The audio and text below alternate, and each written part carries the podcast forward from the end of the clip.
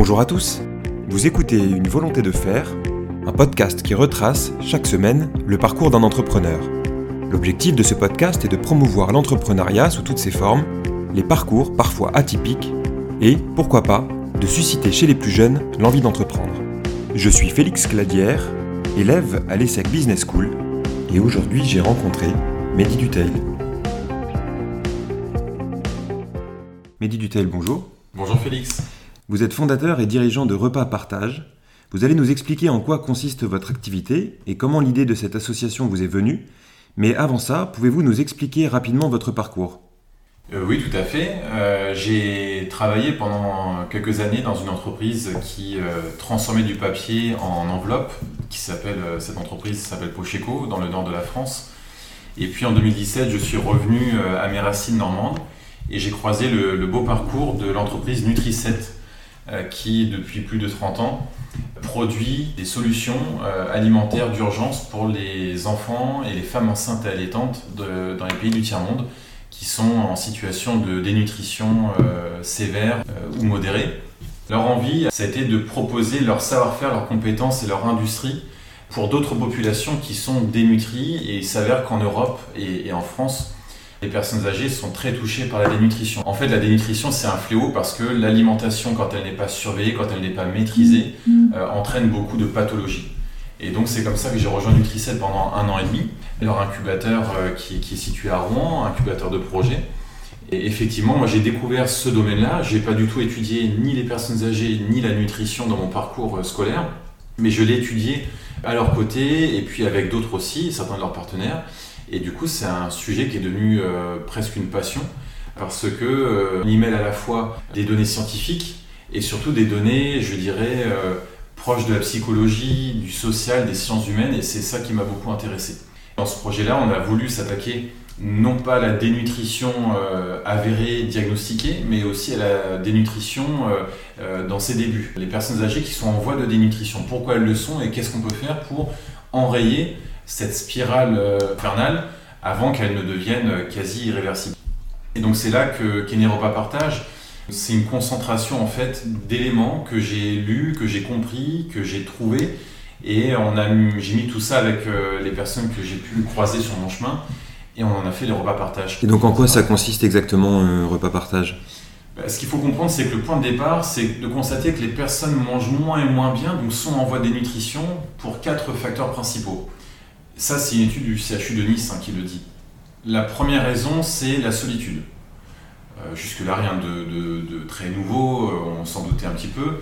Euh, la deuxième raison, c'est le plaisir alimentaire, qui est pas suffisant. Troisième raison, c'est la déshydratation. Et quatrième raison, c'est la santé bucco-dentaire. Pour les facteurs 3 et 4, je peux rien faire, je suis pas médecin. Par contre, je trouvais ça intéressant de m'attaquer aux deux principaux facteurs, qui est la solitude et le manque de plaisir alimentaire. Et quand j'ai lu euh, ça et que j'ai compris ça, je suis parti voir l'ensemble des acteurs qui entourent les personnes âgées et qui accompagnent leur vieillissement. Donc les aides-soignants, les infirmiers, les ergothérapeutes, les personnes âgées elles-mêmes, les enfants, les petits-enfants, euh, les aides à domicile. Et j'aurais dit à toutes et tous, selon vous, comment est-ce qu'on peut faire en sorte que les personnes retrouvent du plaisir alimentaire? Et puis, euh, ce qui était assez amusant, c'était de se rendre compte qu'en fait, le plaisir alimentaire se trouve pas vraiment dans l'assiette. C'est surtout tout ce qu'il va y avoir autour. Et c'est ça que j'ai trouvé assez amusant, c'est de, se rendre compte que la, la réponse à ma question n'était pas si évidente que ça. Quand j'avais compilé toutes les réponses euh, que j'ai pu obtenir euh, auprès des partenaires euh, de l'époque. D'accord. Et donc du coup, Repas Partage, c'est né donc dans l'incubateur de Nutri7. Oui. Et aujourd'hui, par contre, vous en êtes euh, complètement détaché ou vous avez encore un lien avec cette, euh, cette structure-là? Alors non, juridiquement et dans l'activité, on est détaché de, de Nutri7. Euh, moi, j'ai voulu vraiment continuer cette aventure et on n'a pas eu forcément un point convergence qui nous a permis de construire ça ensemble. En tout cas, ils m'ont donné toutes les clés pour lancer, créer et développer l'activité. Et puis, je suis sorti de l'incubateur de Nutri7 euh, fin décembre 2019. Et donc, euh, j'ai lancé l'association euh, avec le, conseil d'administration euh, tout début janvier. Mais pas comme ça, sans aucune piste. C'est-à-dire que j'avais travaillé pendant, pendant 6-8 mois sur des tests. C'est-à-dire que j'avais écrit le concept de repas partage. On l'a testé dans des résidences autonomie. 5 fois, 6 fois, 8 fois, 9 fois. Et à partir de cette première belle expérience, on s'est dit, OK, il y a de quoi créer, lancer et puis essayer d'en faire une aventure. On fait tout pour que l'offre se développe et que géographiquement aussi on se développe et qu'on soit dans d'autres départements et pourquoi pas peu partout en France d'ici quelques années. Et pour l'instant, en tout cas, c'est la tournure que ça prend. Et donc, euh, en termes de financement, c'est un financement. Est-ce que Nutricet participe? Vous avez, Comment vous avez fait pour trouver le financement? C'est un financement public, privé euh? Alors, Nutricet en 2019 m'a accordé des budgets en disant ton idée est très bonne, il faut que tu la testes, il faut que tu la développes, il faut que tu l'écrives cette histoire. Donc ils m'ont accordé du budget. Euh, ça, évidemment, euh, heureusement, euh, heureusement qu'ils étaient là, j'en suis encore reconnaissant chaque, jour. Par contre, il a fallu que je vole de mes propres ailes. Et donc à un moment donné, quand le concept, on a réussi à prouver que les personnes mangeaient plus, mangeaient mieux, avaient du plaisir à, regarder un petit peu ce qu'il y avait dans leur assiette pour essayer de, faire une composition nutritionnelle de leur menu qui corresponde aux attentes de leur, de leur corps, on a vu qu'au repas partage, en fait, tout ça pouvait euh, être créé, pouvait être transmis aux personnes âgées. Pourquoi est-ce qu'il faut manger plus de protéines? Pourquoi est-ce qu'il en faut des protéines? À quoi ça sert une protéine?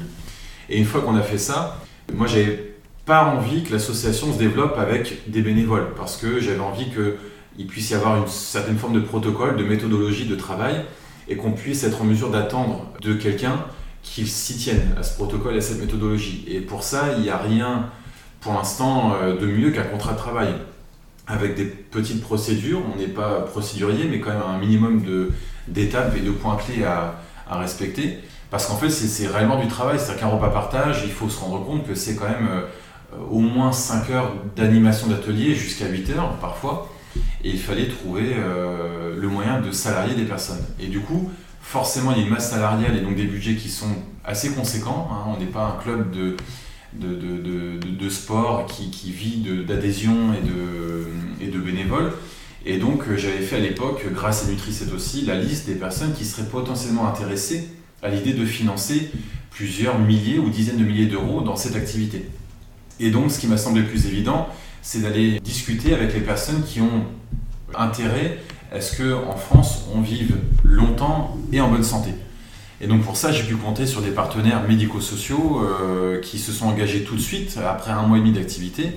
Euh, et donc là, je dois quand même euh, en parler. Il s'agit notamment de la CARSAT, du département, des mutuelles et des caisses de retraite qui, eux, ont tout intérêt à ce que leurs bénéficiaires, leurs administrés vivent bien et en bonne santé. D'accord. Et donc, donc c'est plutôt des personnes âgées. Est-ce que c'est plutôt des gens issus de milieux défavorisés ou ça peut être juste des personnes qui sont dans la solitude et, et qui ont un besoin de contact je dirais qu'en fait, le statut social importe peu parce qu'en fait, on répond à, une, un besoin. Notre mission, c'est de répondre aux besoins, de, casser la solitude, même si c'est que le temps d'une journée. Cette journée peut être multipliée par euh, X fois X ateliers dans le mois. Et donc là, euh, bizarrement, le statut social disparaît complètement. Donc les conditions pour participer à un repas partage, elles ne sont pas nombreuses. Il faut avoir plus de 65 ans et il faut être seul. C'est-à-dire que nous, on a eu ici des couples, on a eu des personnes qui euh, étaient financièrement visiblement aisées, mais naturellement après, les personnes ne reviennent pas parce qu'elles se rendent compte que c'est pas forcément leur besoin primaire que d'être absolument au contact d'autres personnes. Quand elles sont bien entourées, qu'elles sont encore en couple et que financièrement tout va bien, c'est pas forcément l'endroit où elles vont avoir envie de venir toutes les semaines. Mais par contre, il y a des personnes qui financièrement vont très bien, mais qui sont seules depuis beaucoup trop longtemps et qui viennent presque toutes les semaines. Ça, on l'a aussi. Donc je dirais que c'est euh, naturellement des personnes qui, par le veuvage, ont plus de 72 ans, parce que c'est l'âge moyen du veuvage en France, 72 ans pour les femmes et 74 ans pour les hommes, si je dis pas de bêtises, selon les statistiques de l'INSEE. Donc oui, juridiquement, on peut prendre des personnes qui ont plus de 65 ans, mais naturellement, c'est des personnes qui ont plus de 70 ans qui, viennent régulièrement et qui sont seules. On a quelques couples, mais par rapport aux 300, 400, 500 bénéficiaires qu'on a chaque année, les couples, ça représente vraiment une partie infime de nos bénéficiaires. Et donc, est-ce que vous avez des problématiques de transport, euh, étant donné que c'est des personnes qui peuvent être un peu en perte de, mobilité parfois?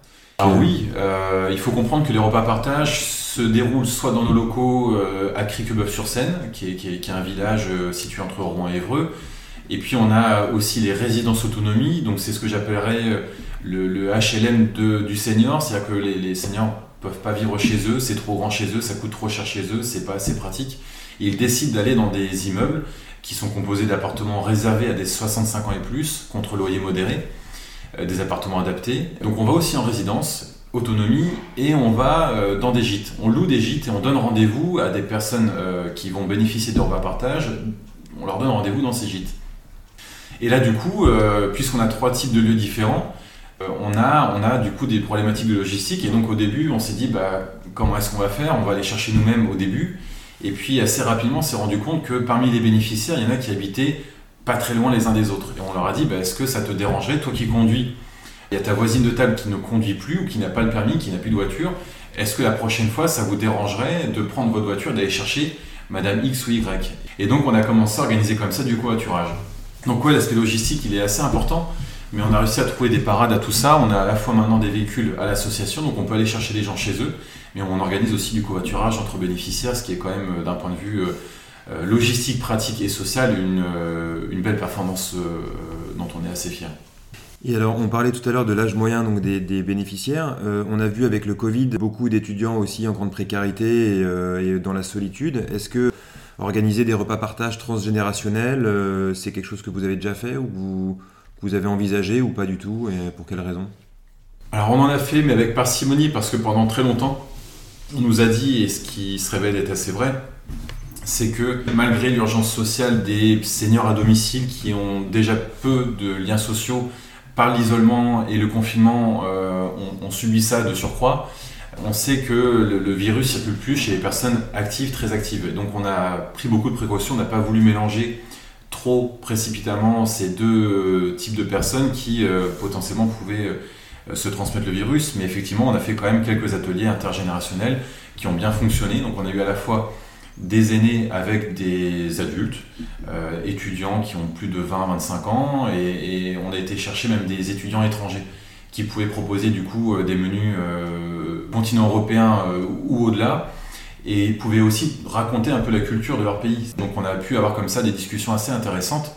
Et l'intergénérationnel est allé jusqu'à même mélanger des petits-enfants, des, enfants de l'école de, de sur seine qui, ont entre 5 et 10 ans, euh, et les aînés qui venaient au repas partage. Et donc on a fait des goûters partage, euh, où on associait, on faisait des binômes de enfants et euh, seniors, qui devaient faire des crêpes, des crêpes nutritionnellement pas délirantes, mais avoir même une pâte à tartiner qui est haut sans huile de palme, c'est ce qui est intéressant, ça fait un sujet de conversation, et ça sensibilise du coup à la fois les enfants qui sont très perméables à tous ces signaux publicitaires de, de manger des cochonneries, boire des cochonneries, et les seniors qui doivent eux aussi prendre soin de leur alimentation et de leur boisson. Et donc ce sont deux publics qui sont assez... Euh, qu'il faut sensibiliser à tous ces sujets-là. Donc ça nous permettait de faire d'une pierre deux coups. Et donc vous disiez qu'il y a euh, à peu près 300 euh, bénéficiaires qui viennent donc partager les repas. Et en termes d'équipe, combien vous êtes aujourd'hui à plein temps? Est-ce qu'il y a des bénévoles qui s'ajoutent à l'équipe? Oui, alors c'est une aventure repas partage, ça, a un an et deux ans, deux ans. Alors je dis un an et demi parce qu'on a eu, a eu tous les confinements entre deux. Effectivement, la première année euh, complète d'activité, on a eu 300 bénéficiaires, on était 3-4 salariés. Et aujourd'hui, on est 7 euh, personnes euh, à, temps plein ou à temps partiel à travailler sur le développement de l'association et, à son développement même géographique.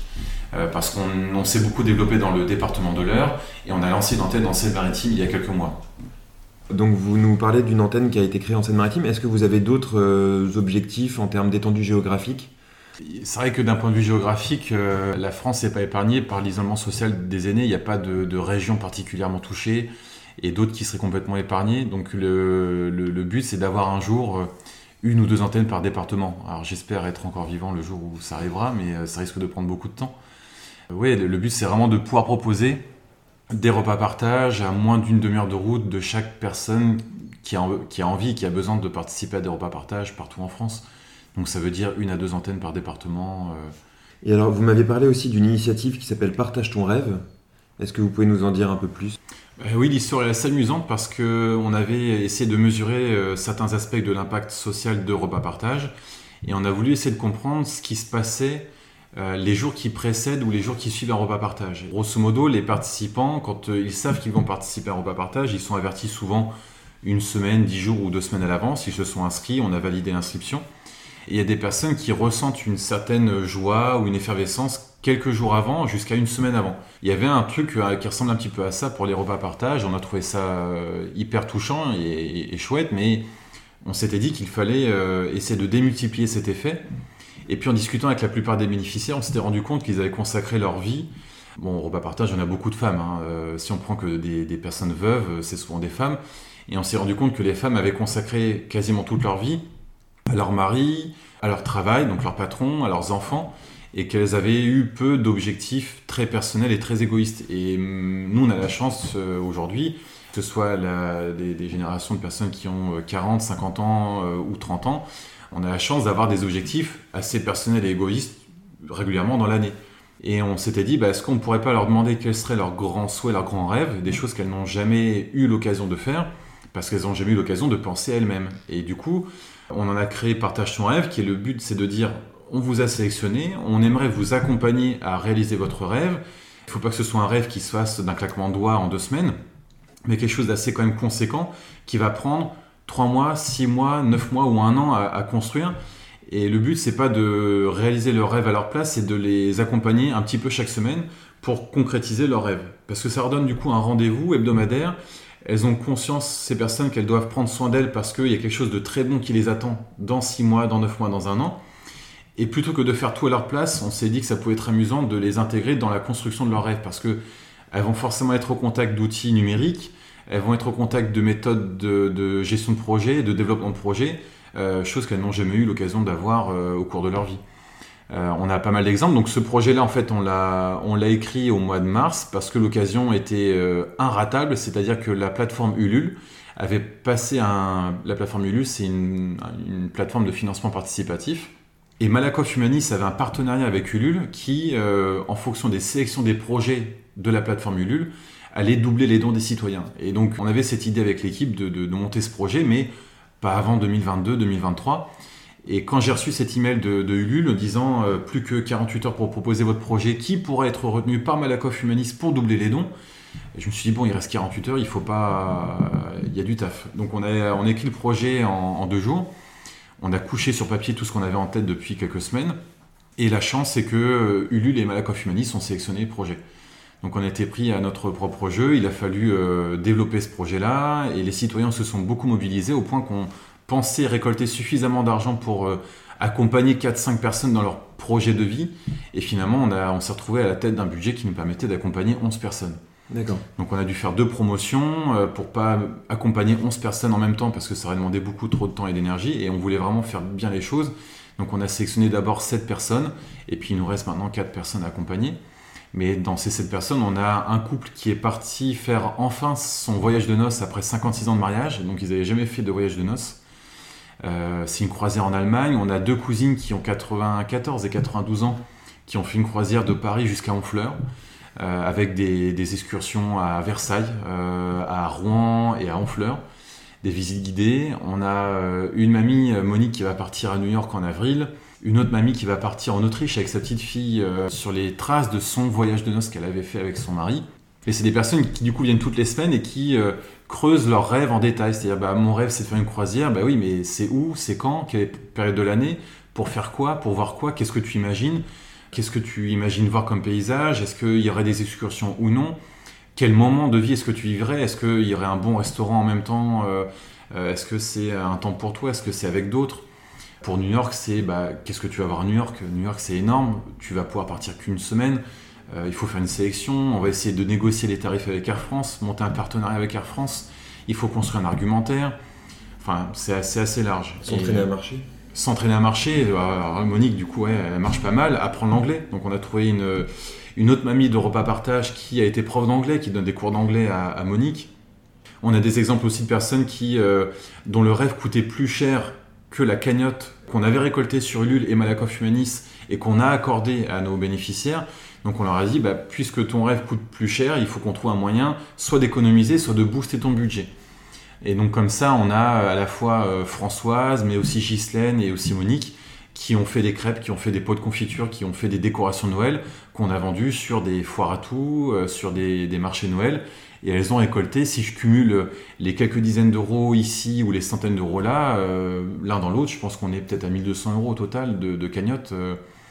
donc finalement, l'un dans l'autre, on a réussi à développer euh, leurs liens sociaux, leur capacité de faire, le, dépassement de soi, l'estime de soi, et, c'est en ça que le projet euh, est né. C'est vraiment essayer de, créer tout ça, de mobiliser leurs fonctions, leur autonomie, et ne pas faire à leur place. Ne pas débarquer un matin en disant surprise, prends ton passeport, on a tout réservé pour toi et on part à New York ce matin. C'était pas du tout euh, l'idée, c'était vraiment de les inclure dans toutes les étapes de préparation d'un rêve. Et donc pour conclure, est-ce que vous avez euh, un projet autre auquel vous avez pensé? On aimerait en fait essayer à notre échelle de répondre, tant qu'on en a les compétences, avec notre ADN, avec notre vision, aux problématiques du vieillissement. C'est-à-dire qu'on s'est aussi rendu compte que beaucoup de personnes avaient envie de raccrocher les wagons avec le numérique, ce que nous, si on fait, et on va le faire, euh, c'est pas de faire euh, des cours magistraux avec euh, voilà, c'est terminé, les sessions de formation sont faites, maintenant, bon courage. donc pour ça, on, a, dans l'équipe des, pierres précieuses. Il y, a, Benoît qui est avec nous, qui lui est très très très compétent et très pédagogue sur tout ce qui est numérique et informatique, qui va entamer des sessions de formation. Et le but, c'est qu'il y ait, comme au repas partage, sur toutes les sensibilisations qu'on fait autour de la nutrition, qui est 80% de pratique et 20% de théorie. Le but, c'est que les gens pratiquent et se prouvent par eux-mêmes qu'ils sont capables. Tant qu'on va continuer de croire que euh, en faisant des cours magistraux, les gens vont prendre confiance en eux, on va se tromper. Et on s'est rendu compte qu'on avait raison en, donnant une grande place à la pratique au repas partage. Et dans les partages numériques, qui est le nom de ce programme qu'on a monté, on va accorder 80% à la pratique et 20% à la théorie. Parce que si les gens n'utilisent pas, ne se prouvent pas eux-mêmes qu'ils sont capables, ils vont pas reproduire à domicile les conseils qu'on leur donne pendant cette formation. Donc ça, c'est un programme qui répond aussi à un grand besoin euh, des personnes âgées qu'on côtoie, qui est de euh, toucher au numérique, comprendre ce que c'est, le désacraliser et l'utiliser à bon escient. Le but, c'est pas de leur dire, comme on peut malheureusement le voir aujourd'hui, euh, on va t'apprendre à utiliser un ordinateur parce qu'il faut que tu aies une page Facebook, il faut que tu aies une adresse email. S'ils veulent ça, on va les accompagner à le faire.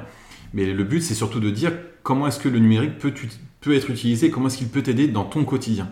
Et le quotidien des personnes âgées, on connaît plutôt bien maintenant qu'on a euh, deux ans d'expérience, même si c'est une petite expérience à l'échelle d'autres associations ou d'autres entreprises qui ont euh, parfois une existence de plusieurs dizaines d'années. Et, dans ce programme-là, ce qu'on voudrait, c'est aussi qu'il y ait une finalité nutritionnelle. C'est-à-dire qu'on ne va pas faire du numérique pour faire du numérique parce que c'est dans la tendance, parce que c'est un besoin et c'est ce qui est demandé, c'est ce qu'on nous demande. C'est aussi parce que ça, peut être utilisé pour le, bien de l'autonomie alimentaire de nos bénéficiaires historiques repas partage. Aujourd'hui, on parle de Togo Togo, qui permet à des restaurateurs de valoriser ce qui n'est pas utilisé dans leur restaurant en fin de journée. Pourquoi est-ce que ça ne bénéficierait qu'à des trentenaires ou euh, des quadragénaires? Euh, Yuka. Pourquoi s'il n'y aurait que vous et moi euh, qui utiliseraient Yuka? Pourquoi est-ce que Yuka ne serait pas entre les mains des personnes âgées qui pourraient vérifier que ce qu'elles ont acheté en supermarché correspond à leurs attentes de leur métabolisme et de leur corps? Pourquoi est-ce qu'une personne âgée qui s'est fracturé la hanche ne pourrait pas faire appel à un Leclerc Drive ou à un Leclerc qui livre à domicile pourquoi est-ce qu'il faudrait systématiquement passer par le voisin, le copain, euh, le petit-fils de la voisine pour livrer les courses? Aujourd'hui, il existe euh, une multitude d'offres sur le marché. Le numérique permet d'avoir accès à ces offres-là. Et nous, on pense qu'on peut euh, leur faire savoir que ça existe et les accompagner à utiliser tous ces outils. Merci beaucoup. Merci, à vous. Cet échange. C'était une volonté de faire avec Mehdi Duteil. La semaine prochaine, pour le dernier épisode de cette première série, une volonté de faire recevra Samy Bouguerne, président du Rouen Sapin Football Club, coordinateur régional pour l'association Les Déterminés, cofondateur de Wikix et fondateur de Robert App, une solution clé en main pour la gestion comptable et administrative des associations sportives. Merci pour votre écoute et à la semaine prochaine.